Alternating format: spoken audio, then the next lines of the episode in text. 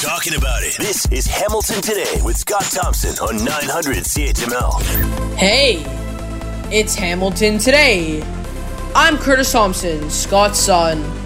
Will Weber is on the board. Liz Russell inviting the guests. In the newsroom, Diana Weeks and Dave Woodard. Here's Scott Thompson. Not much, not much to say today, I guess.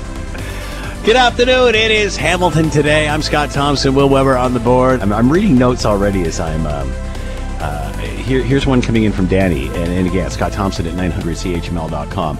So, if they say interest rates go up another half point, that one in four will have to sell their house because they are too far in debt. Wow, 200,000 over the asking price. Price, poof, it's gone.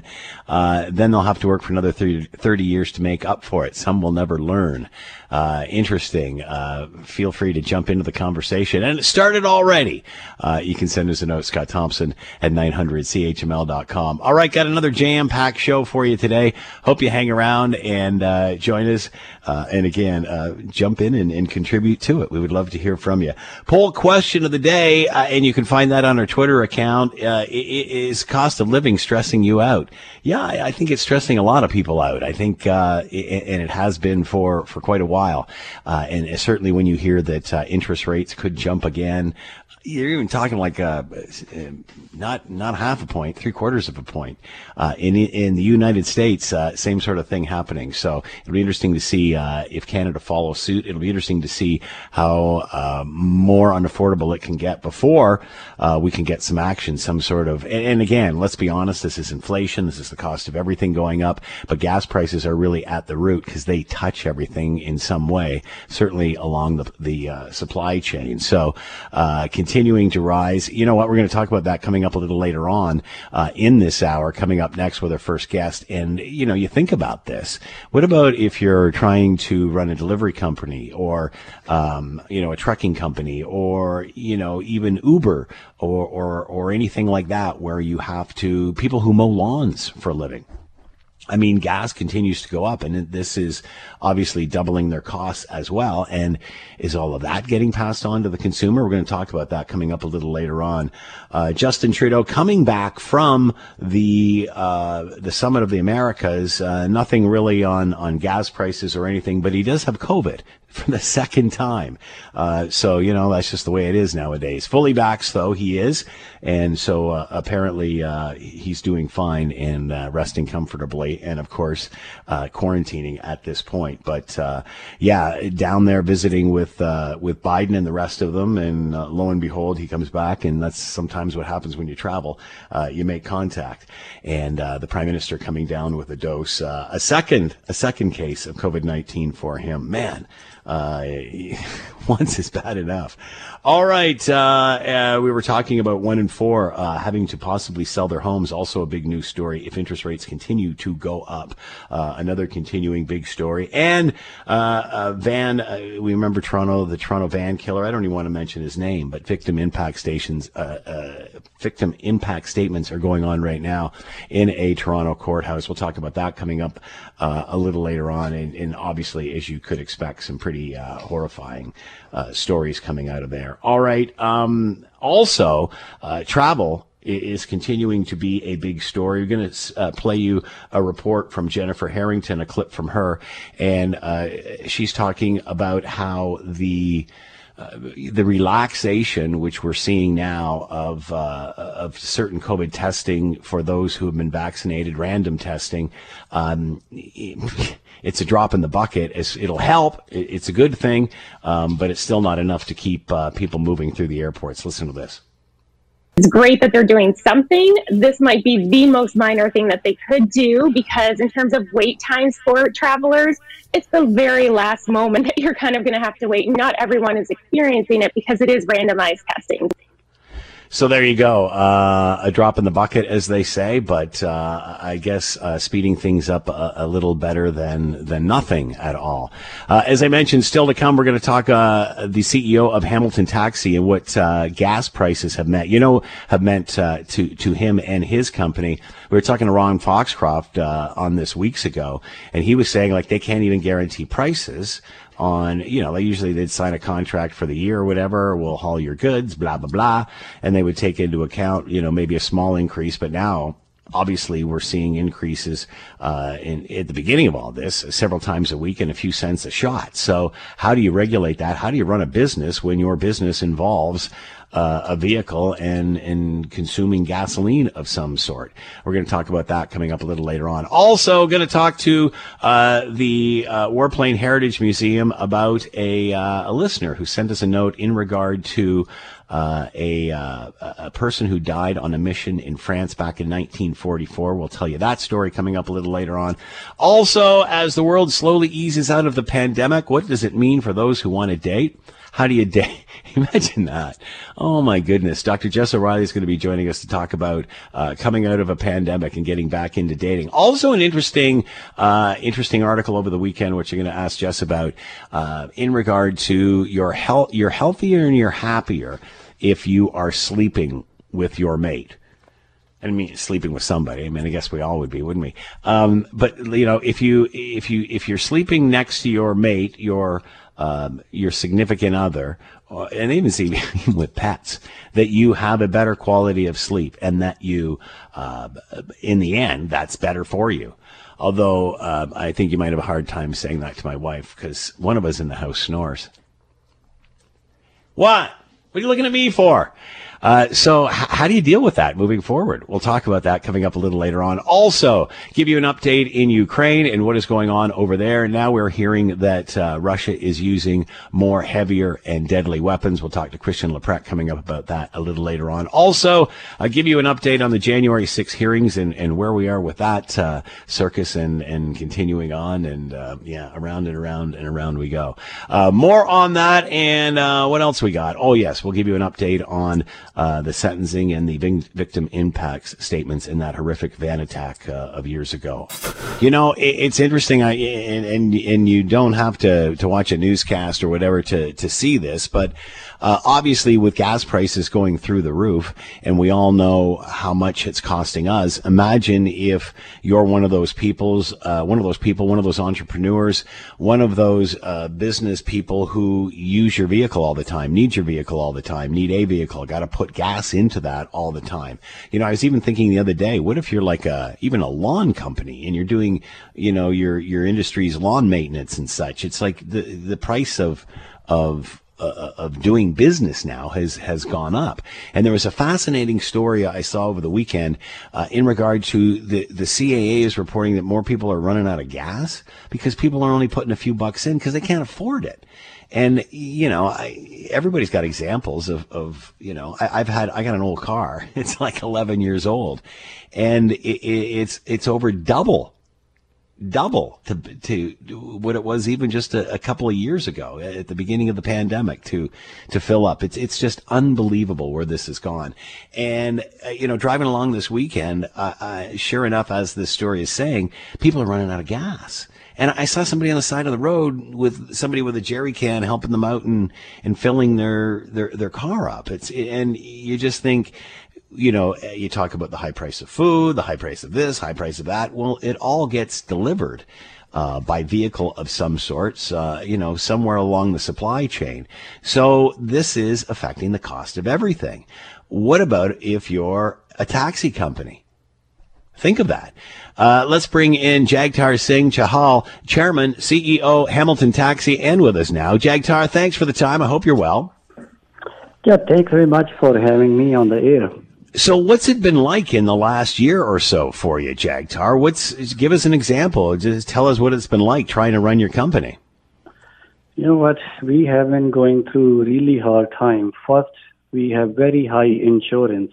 Yeah. There's no company insuring us. We are on a facility paying really, really high insurance rates. Then COVID, and now very high gas prices it's really devastating for our taxi industry. Our drivers, before they were maybe putting 10% of their income, now it's over 25 to 30%. They are just paying for the gas. So some drivers have like uh, hybrid cars, and we do have some vans, And the drivers who are driving vans, they are really dying now. Hmm. Some of them have switched. They have parked their vans. We have accessible cabs, and over 60% of our accessible drivers have switched to regular sedans because it's very expensive hmm. to operate a van. So it is going to be tough on accessible community and even people when they have five, six people, they want to order a van. We used to have over 50% of vans five, six years ago. Now we have only maybe 10, 15% of our cabs are vans. And even those guys, they want to switch to regular small sedans. Hmm. It is very tough time for our taxi industry. And what about fare increases? Uh, i- i- well, is that any is that any help? Uh, how does that all work? And and even so, the prices of fuel have have gone up uh, unbe- un- unbelievably in the last year or so. We had been asking the city for meter increase, and after five, six months, we got one dollar meter drop from 390 to 490. But the gas price is over 50 cent more when Yeah. we got one dollar meter increase. So that one dollar meter increase was swallowed very quickly, and our taxi industry, our drivers are suffering because before we were thinking maybe it will be less than dollar eighty ninety. It's over dollar two ten fifteen. Every day it's going up and up. What uh, obviously you've had to go through a, a pandemic. Obviously, as you said, insurance rates have, have always been an issue. Have been an issue before all of this. Are are you busier now at this point as things are opening up? Are things starting to pick up? Are at least you busier or busy? Yeah, we are doing good, but the problem is we before pandemic, taxi industry had one 470 cabs on the road. Now almost 200 taxis are still parked. We do hmm. not have full fleet on the road. Hmm. So there are very few drivers and we are not attracting new operators and new drivers because Yeah. insurance rates are very high. Now gas prices are very high and people are going for other alternatives. They're going for other jobs. We desperately need lot of drivers. So, uh, what what do you do here short term, Jags? How how do you what's how, how do you get by? What's the solution for you guys for the next year? We are asking the city for help. Maybe they should give us like a more meter increase per mileage. So we are some drivers are switching to hybrid cars, but the cars are very expensive to buy now too. And it is not very good future for taxi industry if these things are not changed, if insurance doesn't come down, if gas prices doesn't come down. Jagtar Singh Chahal with us, chairman and CEO of Hamilton Taxi, uh, just one of the many businesses that suffer uh, when, of course, their costs go up, but they cannot increase prices, specifically in this situation. Jagtar, thanks for the time. Much appreciated. Good luck. Okay, thank you for having me. You're listening to the Hamilton Today podcast from 900 CHML. Mynarski, jump! That's an order! I gotta get Brophy cleared! Jump, for God's sake, before it explodes! What you heard was a excerpt from a, uh, you know, those heritage minutes that they have, and this is a good one. You got to look this one up. Uh, and and you know we can't play the whole thing because it's visual and you know, it's radio. so, but uh, well, I'll read you the note. Uh, Scott, this coming Monday, June thirteenth, twenty two, marks the seventy eighth anniversary of the death of Andrew Mynarski while on a mission over France, June twelfth, thirteenth, nineteen forty four. The Canadian Warplane Heritage Museum's Lancaster is named in his honor. He gave up his life in attempting to rescue his dear friend Pat Brophy, who was trapped in the rear gun turret after their plane was set on, hit and set on fire by a German uh, night fighter. Miraculously, Brophy survived the crash. uh, Mynarski perished from his burns and eventually received the Victoria Cross. Uh, and uh, Mr. Lowe our beloved uh, retired history teacher and uh, resident scholar here on CHML, helping us with these things. Uh, it was him that sent me uh, this note initially saying, you know, you should really chat about this and you should really find out what's going on. So if you're going to find out stuff like this, who do you ask? Dave Rohr, President, Chief Executive Officer of, uh, of the Warplane Heritage Museum and is with us now. Dave, thanks for the time. I hope you're doing well. I'm doing well, Scott. Thank you. It's amazing to watch this Heritage Minute. It, it just makes the hair on the back of your neck stand up. It, it certainly does, and this story is uh, it's an unbelievable story of bravery and brotherhood, service, duty, and sacrifice. It's uh, an So, unbelievable ex- story. Explain what happened. Tell everybody what happened.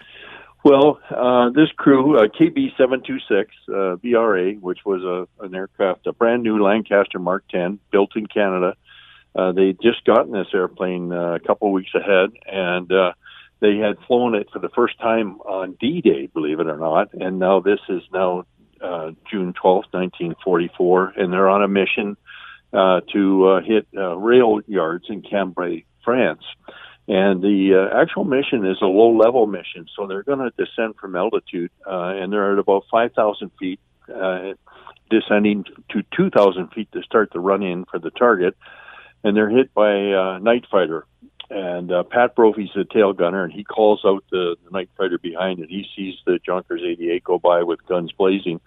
Uh, moments later, uh, the right two engines are on fire. Uh, there's a fuel fire on the right wing, and uh, the captain calls a bailout and everybody is able to get out uh, except for when the mid upper gunner, who's uh, Carl, or, or I'm sorry, I'm sorry, uh, Andrew Mynarski, he's about to jump out of the door and he looks back and he sees his best friend in, a, in the tail turret and he's jammed. The tail turret is jammed in a position where, where Pat Brophy can't get out of it.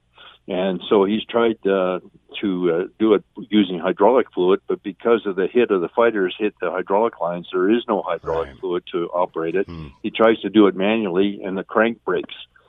So Andrew, his best friend, crawls through a fire which is caused by the misting hydraulic lines, and the airplane's violently turning, and he crawls on all fours to try and manually open the turret, move the turret to get his friend out while the airplane's going down. He's on fire.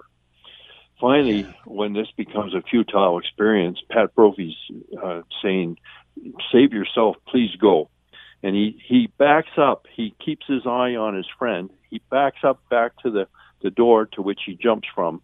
But before he jumps, he salutes his friend, who is an officer, and he says, "Good night, sir." and then he jumps to his death because he's on fire. And when he lands, he dies of his, his, his very serious burns. The airplane crashes, and in the way that it crashes, uh, unbelievably, Pat Brophy is thrown out of the turret and lands and actually survives the crash with no injuries. And uh, and of course, no one knows what's happened in the crew because they've all bailed out and it takes till September when uh, through the French underground, uh, Pat Brophy gets back to England, and they inquire as to what happened to Andrew. That the word comes out that there was a parachute and a person that was badly burned and did not survive, and, and it turns out to be Andrew Mynarski. And uh, so Pat Brophy tells that story, and it's very, very seldom that on the testimony of a single witness, a Victoria Cross would be awarded the highest honor for bravery. But because of this story, it is awarded posthumously to the to Andrew Mynarski, and it it just uh, tells the story of all those who served in Bomber Command. You know, Scott, of the of the people who served in Bomber Command, you had to do 30 operations to finish your tour, and there was over 120,000 that served. 55,573 did not survive their tour. And of that, about a third of Bomber Command were made up of young Canadians like Andrew Mynarski. 10,695 did not come home. Not to mention those that were POWs and injured, they didn't come home. And and this is a story of bravery, of brotherhood, of commitment, of service, of duty, And you know, Andrew was the only serving member of the Royal Canadian Air Force to be awarded the Victoria Cross in Bomber Command. And so we're so honored to, to fly our Lancaster, a Canadian built Mark 10 Lancaster, marked as KB 726 in honor of that entire crew and in honor of Andrew Mynarski. And we proudly have that VC painted on the side of our airplane in, in memory of that duty, that service, and that sacrifice. And as you said, I mean, there are so many stories like that, Dave. Like, Oh. there's so many stories like that. you know, it's just, it, it, I mean, the sacrifice was immense, and and it had a big impact on the outcome of the war. And uh, and you know, what, what did that generation do? They served their country in time of need. They came back, they built a country, raised families, and never talked Yeah. about it. You know, and it, it, it just is so humbling when you think about it. The, the cost of freedom uh, that they paid for our freedom is is immense, and so every day here is in, is Remembrance Day at the Canadian Warplane Heritage Museum, but especially when we fly the Lancaster, the you know VRA, the memorial, the Mynarski Memorial Lancaster. We're we're honored to be able to do that and keep that memory alive. And you know, before the flight, uh, they, they they were sitting on the grass outside, and Andrew Mynarski picked up a four leaf clover, and uh, he was looking at it. And he and uh, when they went to get on the airplane, he gave it to Pat Brophy, his best friend. And he said, "Here, you keep this for luck." Wow. Wow. Wow. That, what an incredible story. Now, you know this plane inside out. We've only got uh, less than a minute Mm-hmm. left. You know this plane inside out. How would Pat Brophy have survived this? i i stuck in the Well, tail? you know, I think the best way to say that, I mean, there's no logical way. It- you know, it, I Yeah. mean, the airplane was going in. There's no logical way that he should, should have survived it. But in his own words, it's probably the best way to sum it up. Uh, Andrew was one of the very few in history to get a VC on the uncollaborated testimony of a single witness, and, and this is this is Pat Brophy's words. And I'll always believe that a divine providence intervened to save me because of what I had seen, so that the world might know of a gallant man who laid his life down for his friend. Whew. Wow. Oh, that's, my. That's Pat Brophy's words, and I don't think you could say it any better.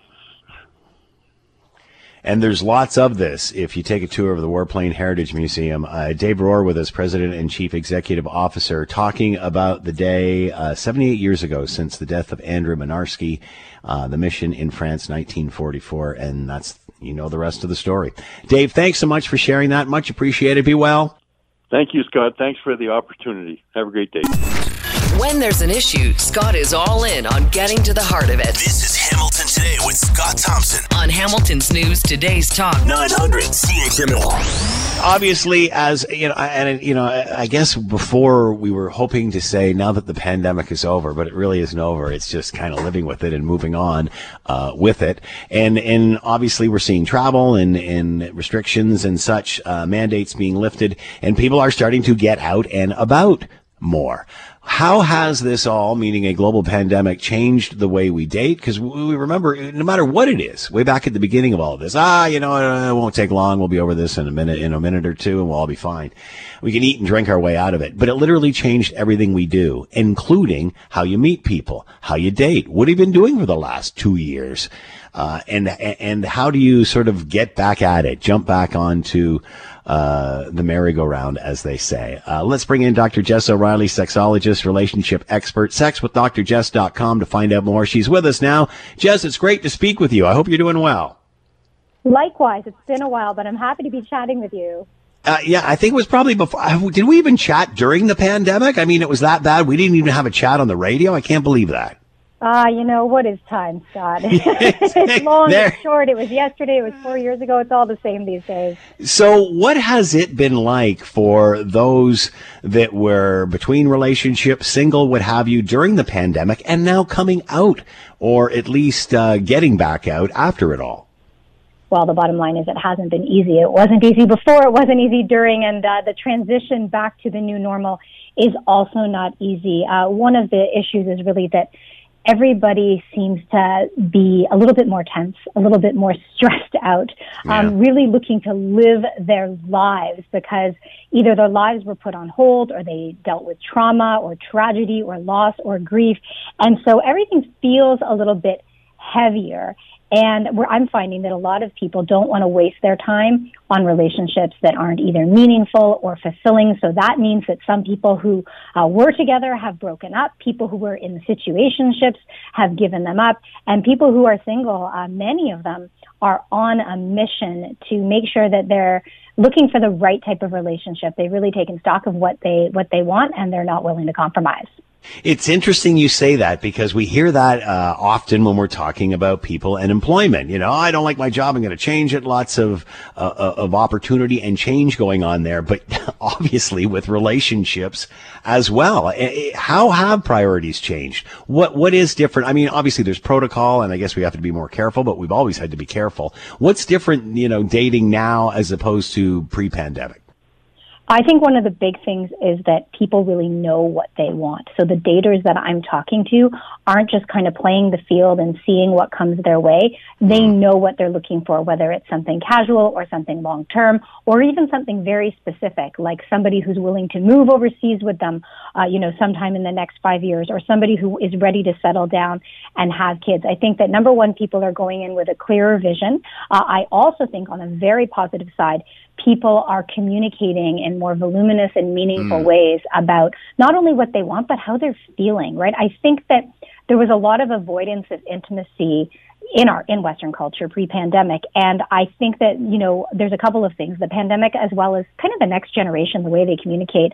Uh, we're starting to see a transformation here, where we're willing to have more intimate and vulnerable conversations from the onset.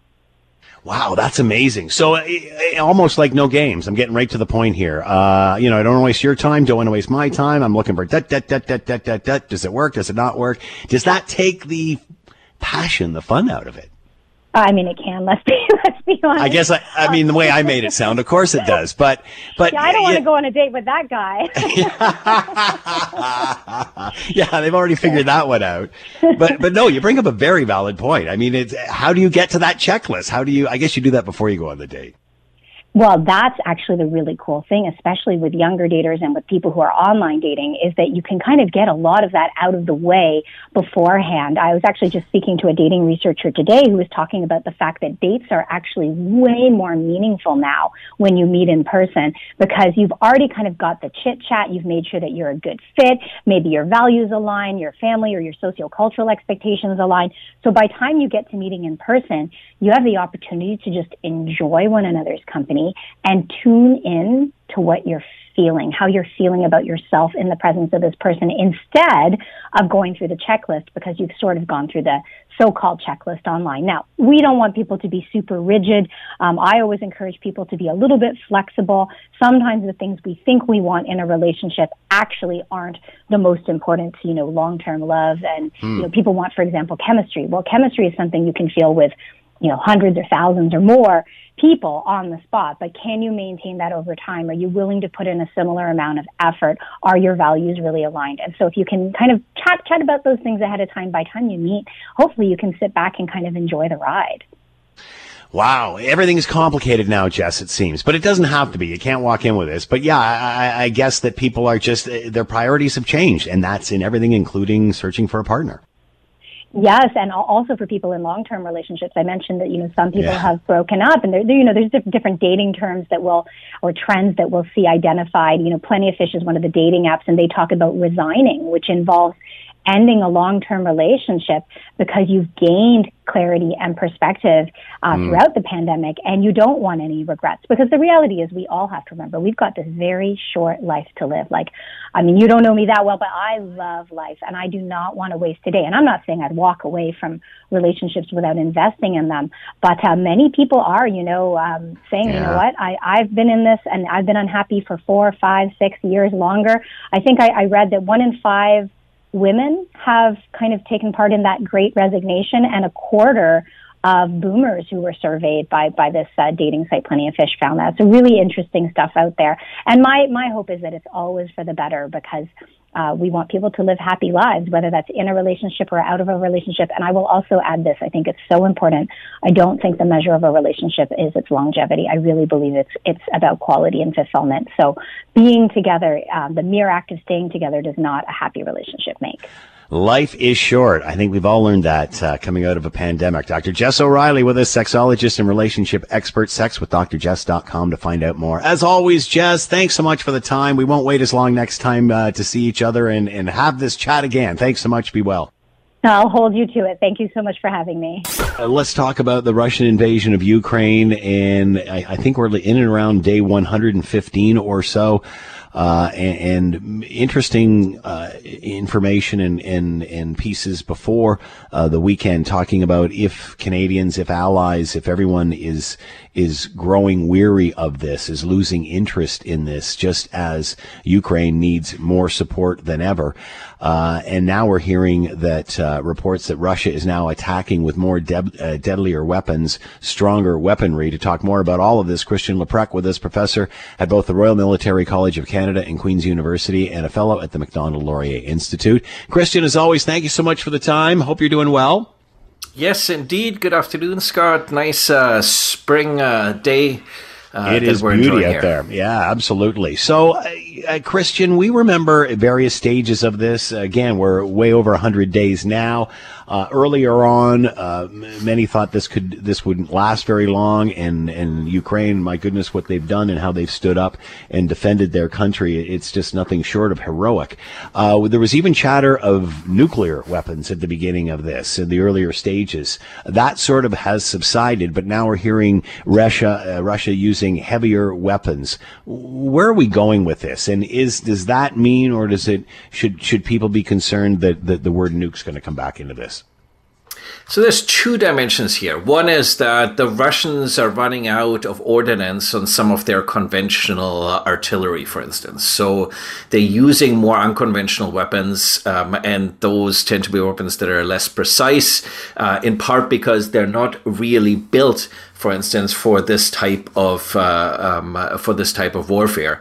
Uh, if you're using missiles that are usually uh, used, for instance, for uh, for conflict at sea, as the Russians have been doing.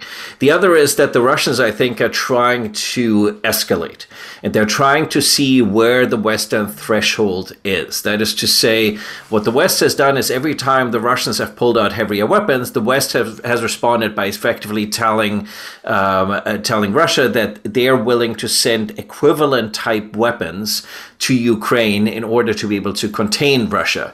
The challenge now is the weapons that Russia has been using. Um, if Ukraine is provided with equivalent type weapons, it would mean that Ukraine would now have the capability also to strike Russia within Russian territory. And mm. that would be a serious potential escalation of the conflict. And Putin has already signaled that that would be a red line for him. Certainly, uh, perhaps not the weapons themselves, but if one of those weapons were used to attack Russian territory. And so I think what Putin is doing is trying to push the envelope and basically say to the West, look, you're not going to be sending those types of weapons to the Ukrainians because you don't trust the Ukrainians with how to use them.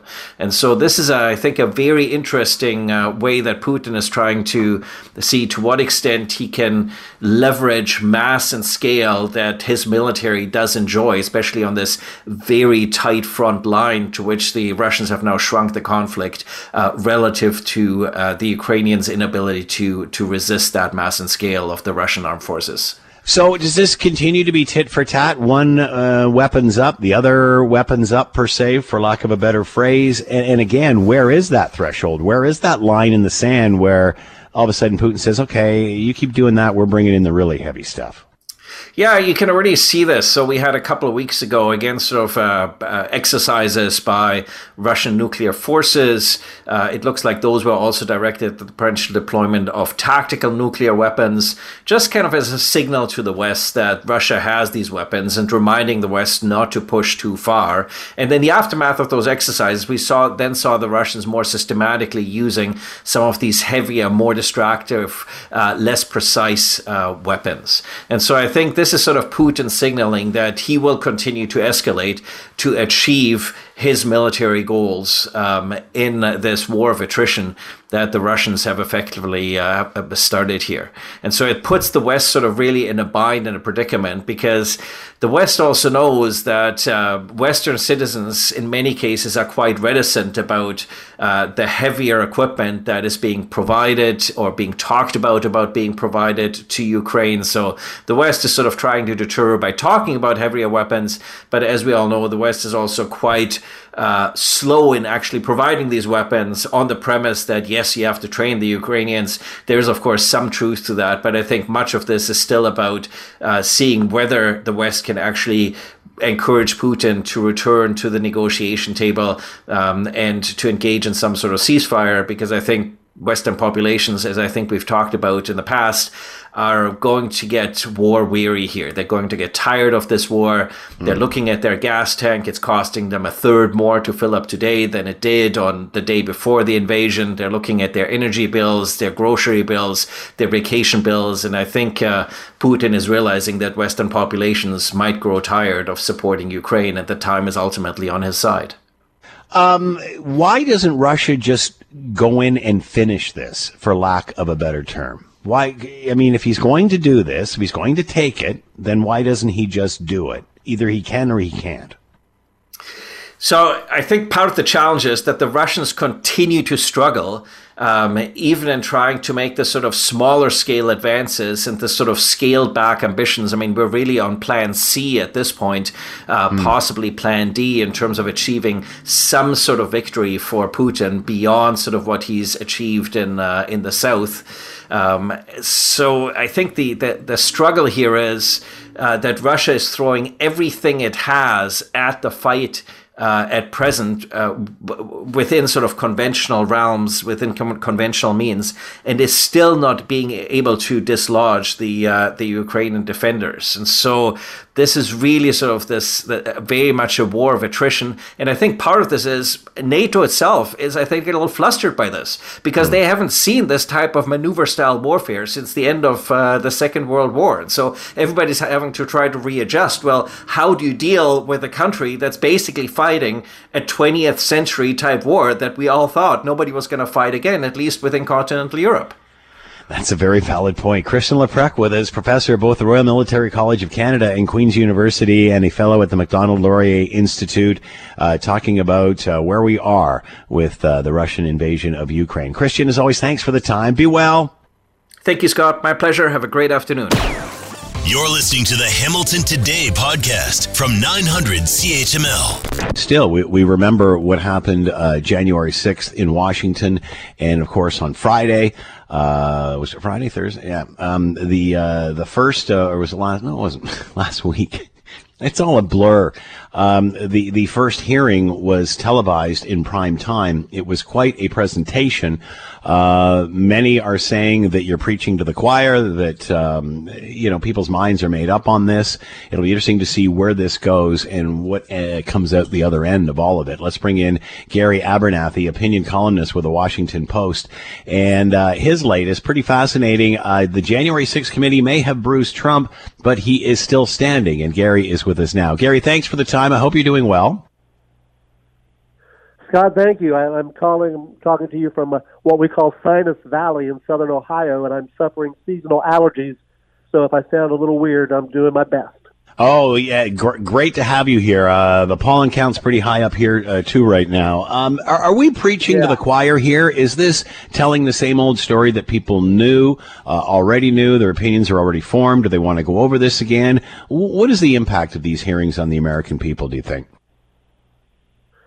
Well, to me, putting it in perspective, um, they said that uh, Thursday night's hearing in prime time got about 20 million viewers, mm-hmm. which keep in mind that was across all platforms, all the broadcast networks basically carried it. Most of the cable, of course, famously Fox News decided not to carry it, but that um, the State of the Union address by Biden this year got 38 million, almost twice as many viewers. So not really a lot of interest uh, when you look at it that way. And I think a lot of it is, Scott, just because, yeah, I think people have kind of made up their minds. And short of a really, you know, uh, a tremendous bombshell revelation that I can't imagine happening, um, I don't think it's going to change many minds. Um, what about the parties themselves? How do they, you know, maybe you're not going to change any voters' minds. Uh, you're either this or you believe this or you believe that. What about the parties? How does the Democratic Party come out of this? How does the Republican Party come out of this? Well, and that's why you hate to see something like this used for. You know, the New York Times just a couple of days before the Thursday hearing had a had a headline that said, uh, and I mentioned it in the column, uh, you know, that this was a chance for Democrats to recast their midterm message. Um, and if that's what it's all about, you know, fine. I mean, they've they've scripted this very heavily. This is not being held like a, like any hearing I've ever seen before. It would be interesting to have some cross examination. And Scott, let me be clear for your listeners.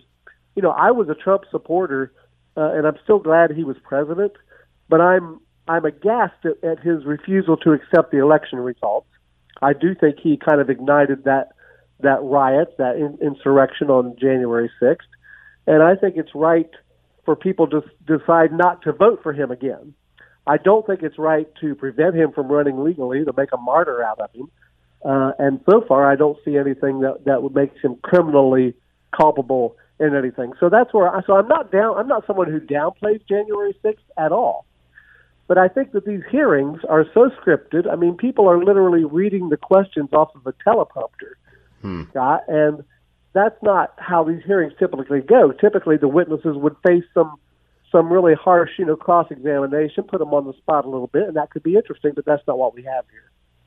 What about the testimony of Attorney General Barr and even Trump's daughter? I mean, that seemed to Yeah. uh, get most of, of the attention.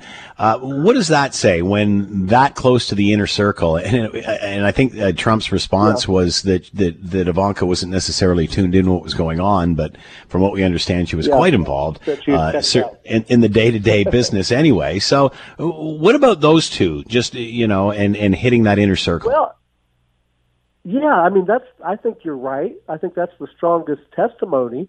But it, again, it's not new. I mean, even Yeah. when he was still Attorney General, Bob Barr went on the record saying, um, I mean, Bill Barr went on record saying, um, uh, "I don't have. There's no there there. I don't see anything to Trump's claims about um, election uh, fraud."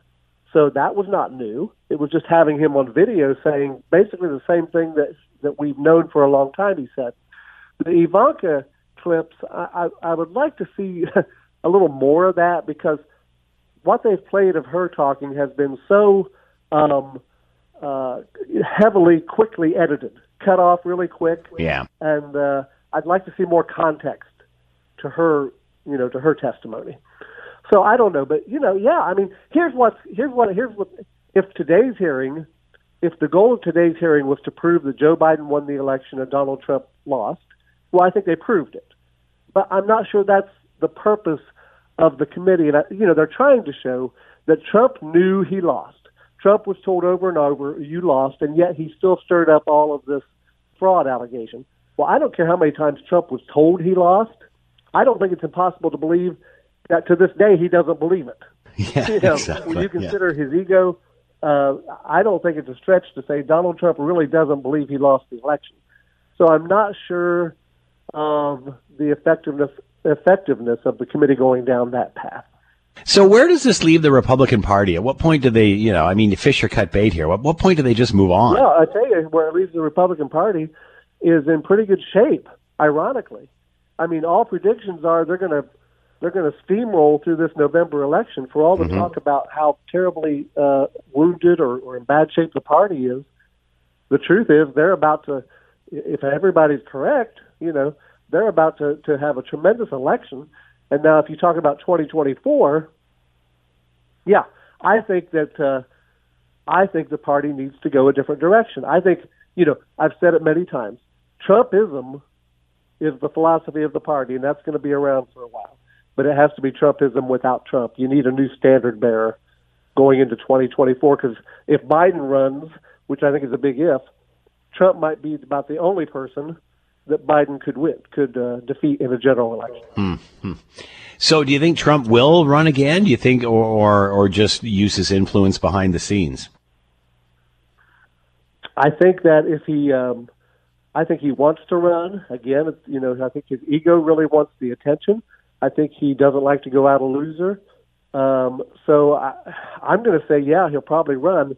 But I think more and more, Scott, as time goes by, there are more people willing to run against him, like maybe a Ron DeSantis in Florida or Kristi Noem, um, who maybe at one time wouldn't have run if he was in the race. But now I think they're looking at the tea leaves, they're looking at the polls, they're shifting a little bit.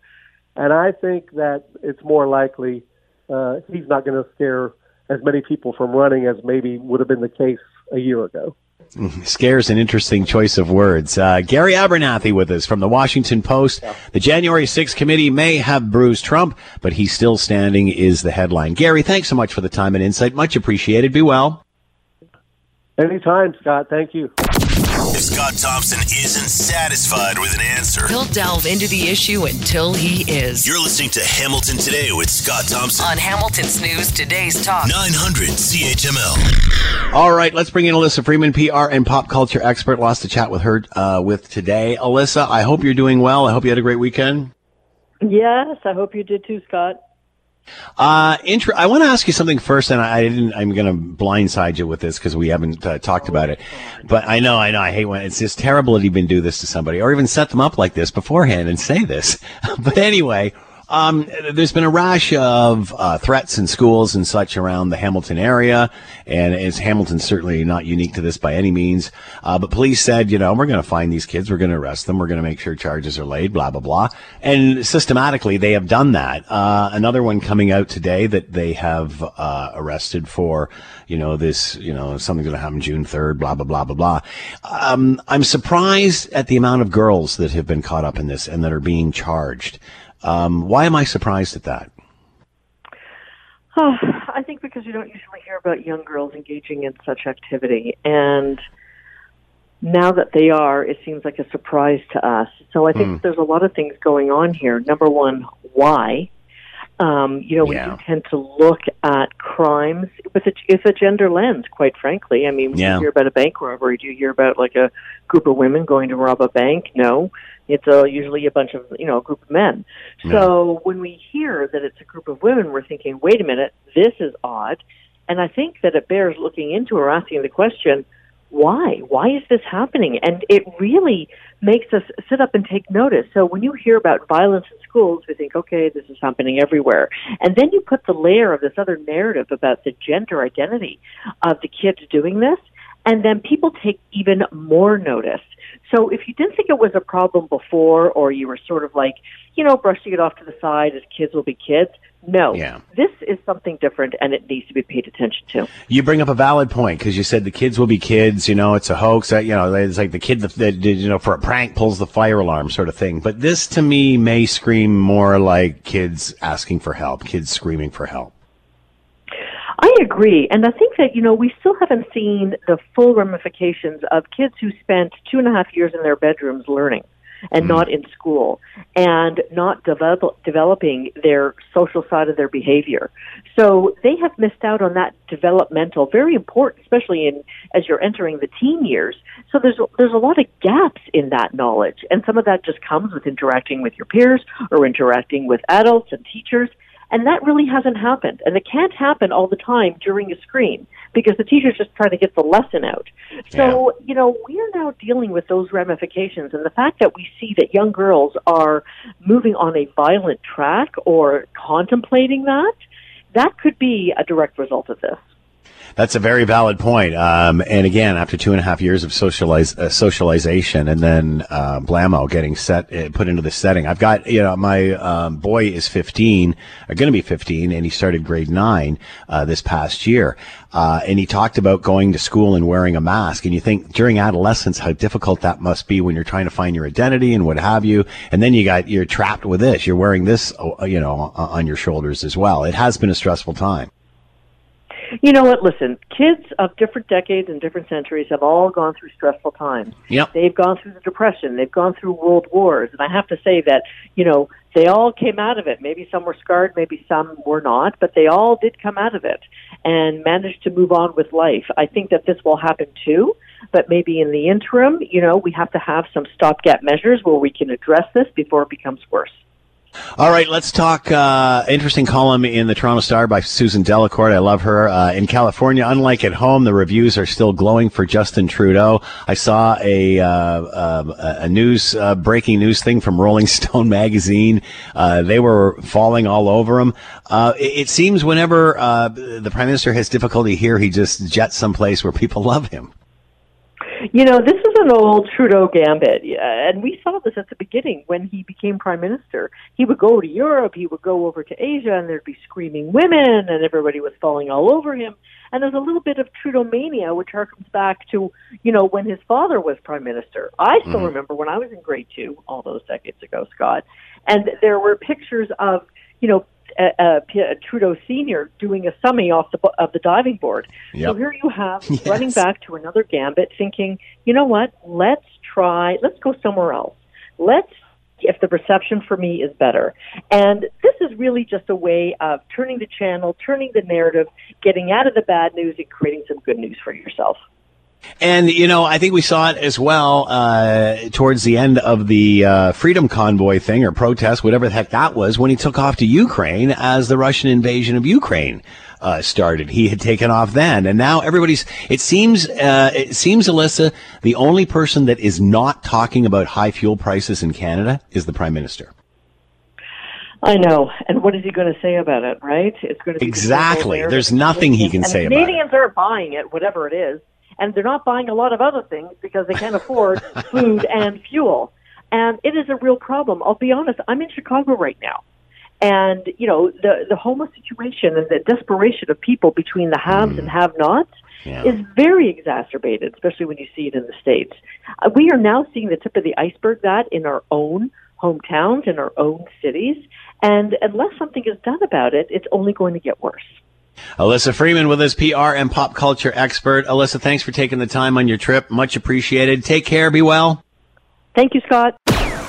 You're listening to the Hamilton Today podcast from 900 CHML. We all remember uh, the day that Alec Minassian got in a van and drove up onto Toronto sidewalks and just basically started hitting people uh, at random. And today, uh, he was sentenced to life in prison, 25 years, no chance of parole for 25 years. Um, and victim uh, impact statements also heard today. Uh, a very tough day in the courthouse. Matt uh, Matt Carty is with us, reporter for 640 Toronto. He's with us now. Matt, thanks for the time. I hope you're well. Obviously, a pretty tough day in the uh, courtroom today. Yeah, Scott, thanks for having me. And you're, you're right. Obviously, very tough day in that courtroom full of sadness, grief, and anger. We heard from friends and family of those who died, from, from victims who survived, and, and, even just you know community members who live in the area who still say they're they're, they're they, they've lost their they still don't have that sense of safety. And we heard from some who, who say you know they, they can't walk down the sidewalk with with earphones on and and when they do walk down the sidewalk it's it's going towards traffic so there's nothing mm. coming up behind them so the, the trauma is definitely still there in in the community itself. And like i said the, the things we heard today from from family members and, and friends it, it's um it was a tough day full of lots of tears lots of anger but also uh too scott just a lot of bravery. And uh it was noted that justice anne molloy gave a heartfelt thank you to everybody who read out their their victim impact statement. Thank you for being brave and coming forward and and speaking and giving your victim impact statement because it helps. And she did note that everything is being recorded and transcribed for that eventual time when Alec Minassian will be eligible for parole. Everything that was said today will be in front of the parole board when that hearing comes. And we understand even the judge was emotional at times. She was. She was very emotional. Everybody it's hard not to be when you're when you're sitting in that courtroom hearing what these people have to say and after each one she, you could tell she was choking back tears. It was yeah it was a very sad day. And was alec minassian uh, was was he there? Was he watching all of this? He was in the courtroom physically. He had a mask on. They they kept the mask mandates uh, going within that courtroom. He stared straight uh, after all the victim i mean we started at 10 o'clock and it just wrapped up um, before 5 and uh, he sat there hearing every one of those victim impact statements, didn't show a lot of emotion. And then when it came for him to speak just before uh, Justice Anne Molloy sentenced him. She asked him, "Do you have anything to say?" And he said, "No, thank you, I don't." And that was the only thing we heard. After the sentence, he was put back into handcuffs, led away to uh, begin that life sentence. So, for the most part, not showing any sort of remorse at all that anyone could see.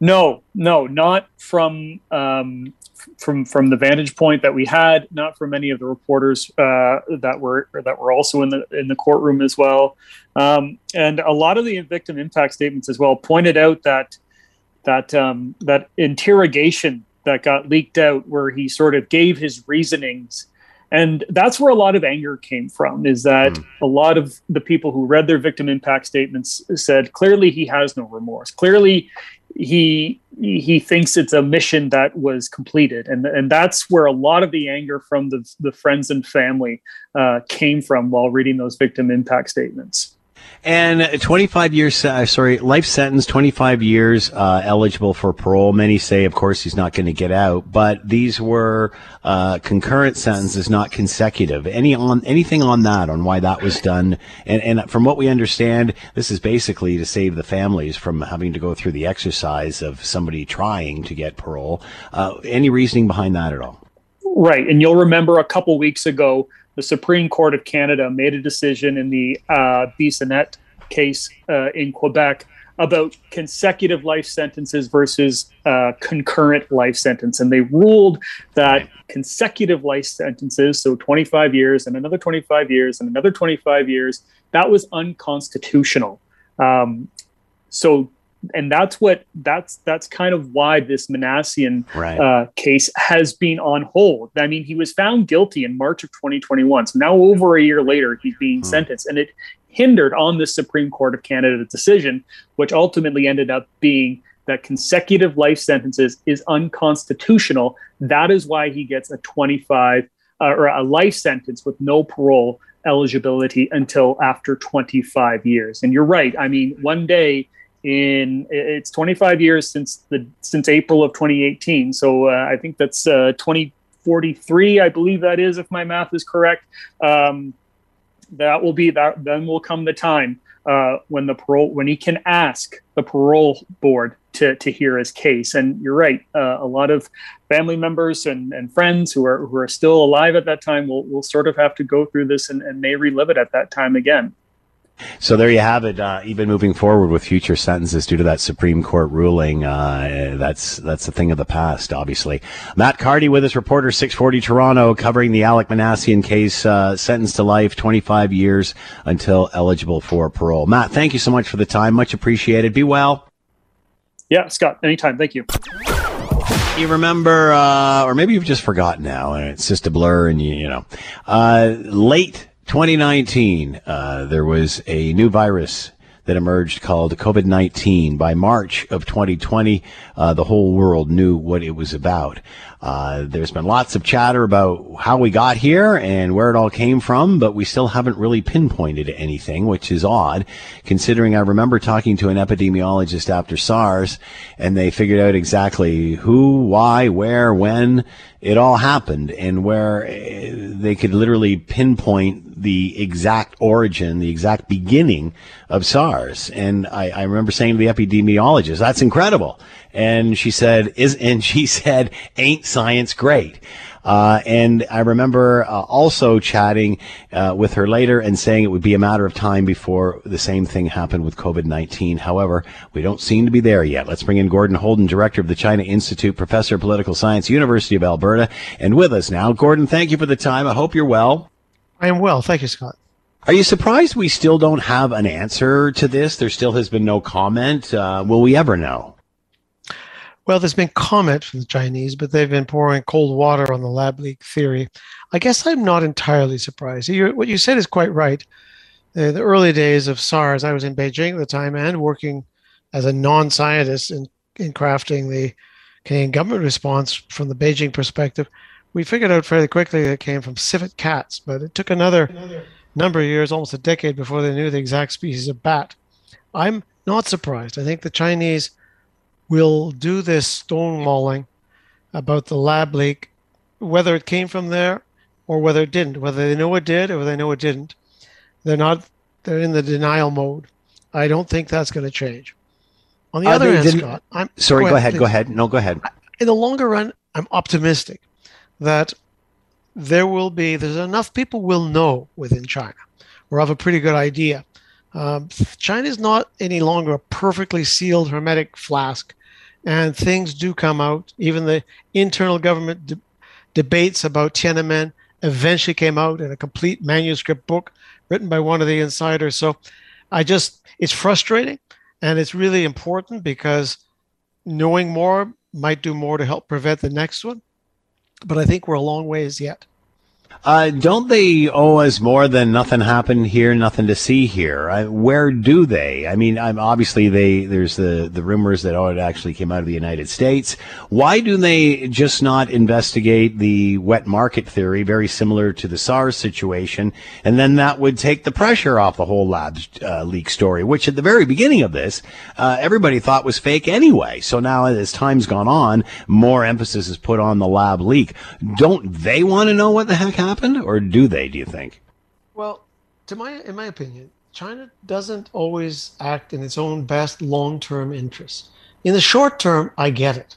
I mean, you own up to screw up. But that, there's still two possibilities, and I think the, the jury's out whether it's it came from a natural source animal um, in the in the Chinese wet market or in the rural areas. We're not sure. Then there's a lab leak. In the short run, yes, of course, China doesn't want to admit to any wrongdoing, but the party does, especially in this year of the Congress. There could be no errors, everything's under control. But in the longer run, uh, they would be better off to, okay, let's open up, let's let our scientists be integra- uh, interrogated, let's bring in those foreign scientists under a, a broad team, let's try and sort this out. I still think it would take quite a long time. And I think in the long run, that would enhance Chinese credibility. But this, they frankly find it hard to get out of this. We do no wrong, and everything must be somebody else's fault. I'm sure China is aware of how various countries feel about them, including this one, um, due to all of this. Um, do they owe the world an explanation? Do they owe the world an apology? Will the world hold them to account for this? Because this has literally changed the world. A powerful country is very hard to hold to account. Any of the great powers, be it Russia, uh, China, United States, I'm not putting all three of those in the same category, except that they're all big. It's hard for world institutions or the rest of the world to hold them to account. That's what that's what really should happen. That the United States, United Nations is supposed to be about, and the WHO in this case. WHO got a very slow start. I'm I'm skeptical that uh, it will happen. Uh, and it's truly unfortunate because they do owe an explanation. And of course, I say they, I mean China itself. I don't blame the individual scientists. I know lots of first class Chinese scientists, but they operate under pretty strict control. In the long run, again, they would be helping protect, they've got 20% of the world's citizens. Yeah. They'd be helping protecting themselves for that matter. Does China realize no one's buying this and that you can weave a tale all you want, but it's not going to change anything? Well, yeah, I'd say yes and no. I think that they know very well that in the West, skeptical journalists such as yourself, uh, newspapers, investigators, even foreign governments will keep picking at this and are not about to just accept it as so because China said it is so. But I've always been surprised how much in the third world, for example, which is probably two thirds of the world's population, uh, China has a, a relatively high standing, more popular Yeah. in general than the United States. And that puzzles me a bit. I think that they may lack activist journalists. They may have uh, not full range of information available. Uh, many of them live within despotic governments themselves. So it's a mixed bag. I think uh, that by China knows who will believe them, who doesn't, but it's a pattern even with their own citizens within China. I think a lot of I've met a lot of Chinese who are skeptical of things they read in the Chinese paper, newspapers, on media, etc. But I do find, for the majority, um, if that's the only information you get, that's what you tend to believe. What about China's reaction to the virus? Even now, most of the world has moved on. They still seem to be having issues, although getting better. Uh, the vaccine is inferior, wasn't wasn't suitable for Omicron. Um, what about the fact that they haven't been able to get a handle on this? This is a big issue, and it's a big issue within China, in my opinion. Even though you don't see, apart from a few people shouting in apartment towers in Shanghai, opposition in China is there discontent is there. The fact that it's not visible doesn't mean it's there. It's like a virus; you can't see it. We know very well that viruses and bacteria are there, and and they are. It is a big problem right now for Xi Jinping. Got the Party Congress coming up in the fall. He wants everything to be calm and held down, and I think for that reason they're going to keep these lockdowns pretty severe until at least after the Party Congress in October. On the one hand, trying to be fair, they've avoided I believe, a massive loss of life. And their healthcare system in the rural areas is very basic. The urban centers is reasonably good. They would have had a very high death toll. Lockdowns have helped prevent that, but at a huge cost. Their economy is going to grow more slowly than the U.S. economy for probably the first time in 40 years, uh, and that's it's not as if they haven't paid a price. So, how will we view this in the future? Because, um, again, it appears they just kind of wanted to go away, nothing to see here. Uh, but as time goes by and we get smarter and we learn more, uh, obviously opinions are, uh, you know, will advance. How do you think we will, the world will, will view this event in, in history?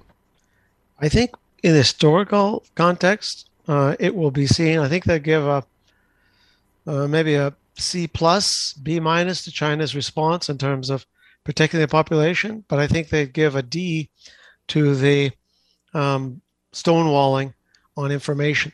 We don't know yet how crucial that might be, but if you had a core of international scientists digging away very slowly, painstakingly going over the data, rooting around trying to get to the bottom of it, the point isn't blame China. Mm-hmm. I, I don't believe at all the theory that this was something created. I think it's either a natural occurring thing out of the, out of out of animals, or it's a lab leak. But yeah. I don't think the point is to rub China's nose in it. The point is let's get let's find this out, and then let's what can we do about preventing this happening again. But I think that looking back in time, it will be seen as a black eye for China. Gordon Houlden with us, director of the China Institute, professor of political science, University of Alberta, still trying to find the origins of COVID 19 and where it all came from. Gordon, as always, thank you for the time. Be well. Thank you very much, Scott. Thank you. You're listening to the Hamilton Today podcast from 900 CHML. Man, what a series this has been with the Hamilton Bulldogs. Game one. Uh, and Hamilton Spite, uh, Spitfires beat the Bulldogs uh, in overtime. Game two in Hamilton, Bulldogs uh, beat the Spitfires five to four. Game three at Windsor, Spitfires six, Bulldogs three. Uh, game four, which was last Friday, uh, Bulldogs beat the Spitfires in overtime, 3-2. And then on uh, Sunday, man, another 3 to 2 victory. Uh, game six tonight in Windsor at 7 o'clock. And if needed, uh, uh another game coming up, game seven Wednesday. Uh, that is in Hamilton at, uh, at 7 o'clock. All right, to talk more about all of this, Reed Duthie is with us, play by play announcer for your Hamilton Bulldogs. He is with us now. Reed, thanks for the time. I hope you're well. Oh, Scott, always a pleasure to be here with you. My voice, as you can probably tell, is feeling the effects of this series. This has been a wild one. If we go to seven, I might need some shock paddles or something. This is uh, this has been quite a barn burner, and uh, to see Hamilton uh, over the weekend win in Windsor, uh, obviously, uh, you know, a great advantage for them. But uh, this has been quite a series. I mean, my goodness, it's back and forth, back and forth. Yeah, and, and that's the way that I think a lot of us expected it to go coming into this series. Windsor has shown great fight, great heart in them and the Bulldogs have shown brilliant resilience every time that they've been tested and challenged. So I, think both teams are, are showing exactly what you need, exactly what you expect, and uh, I, I don't think that uh, Game Six tonight is going to be any different. Both these teams want to win an Ontario Hockey League championship, and uh, I don't think either one's going to give up until that final buzzer goes. And all of these games, with the exception of what is it, uh, game three, where the score was six to three, these have all been like one goal games. And that game three was closer than than the scoreboard showed. It was five yeah. three right up to the end, but the Bulldogs hit between goalposts and crossbars four in that hockey game, and that was without both Colton Cammer and Nathan Staios. So this series, there's been very little to decide from going either way through the first five games, and it was Mason McTavish who took over game five, made himself a story, and then Marco Costantini was save of the year at the end of the game to give the Bulldogs the 3-2 edge, and now we'll see what they can do for an encore just a little over 24 hours later. So, uh, what are you expecting? Because this is a tough barn to win in. It certainly is, but the Bulldogs have been good on the road all season, and I think they're going to be prepared, Scott. Jay McKee has this team exactly where he wants them. He knows how to push the buttons, which ones to push, when to push them, and I, I think that the Bulldogs are in really good shape here. Windsor's going to put up a massive defense. And I think that's what the Bulldogs are going to have to deal with. They are going to try to storm the gates, especially early. But the weird thing in this series, four out of five games, the team that scored first has lost. Hmm. I don't know why that is or what's going on there, but you almost start to wonder as much as Windsor wants an early start, do they even want the first goal? That's that is an interesting point. So, uh, what do you think the chances are of uh, them ending all back up here in Hamilton uh, for a game seven, or do you think there's a good chance they could put it all to bed tonight? Well, I'm I'm going to have to be a complete disappointment and get out the old cup and ride the fence because I'm going 50-50 on this one right yeah. now because until we see something to pick from on either side tonight, the way this series has been played, it would surprise no one if it goes seven games. If Mason McTavish and Marco Costantini have the same type of performances that they did yesterday, and a back end with Arber Xhekaj and Nathan Staios and Artem Grushnikov and company holding Windsor's big guns in check, that's how the Bulldogs finish this thing off tonight. But as always, that is a whole lot easier said than done. And what's the vibe in the room? I mean, are they still super focused? Because uh, obviously, this has been their diff- most difficult challenge so far. It's it's amazing, Scott. Jay McKee, I just talked to him a couple of minutes ago. It's the same thing that he talked to me about in October that he talked to me about tonight, and that's one shift, one period, one game at a time. Nothing has changed. In talking to the players, they have not changed either.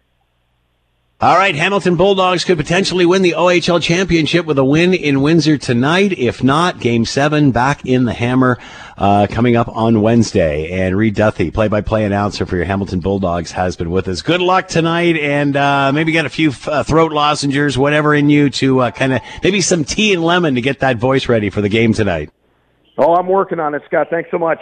All right, Reed Duthie with his uh, play-by-play announcer for your Hamilton Bulldogs. Uh, Bulldogs tonight in Windsor, game time seven o'clock. Could wrap it all up, or uh, if uh, Windsor comes back, could force a game seven coming up on Wednesday. It's going to be another barn burner tonight.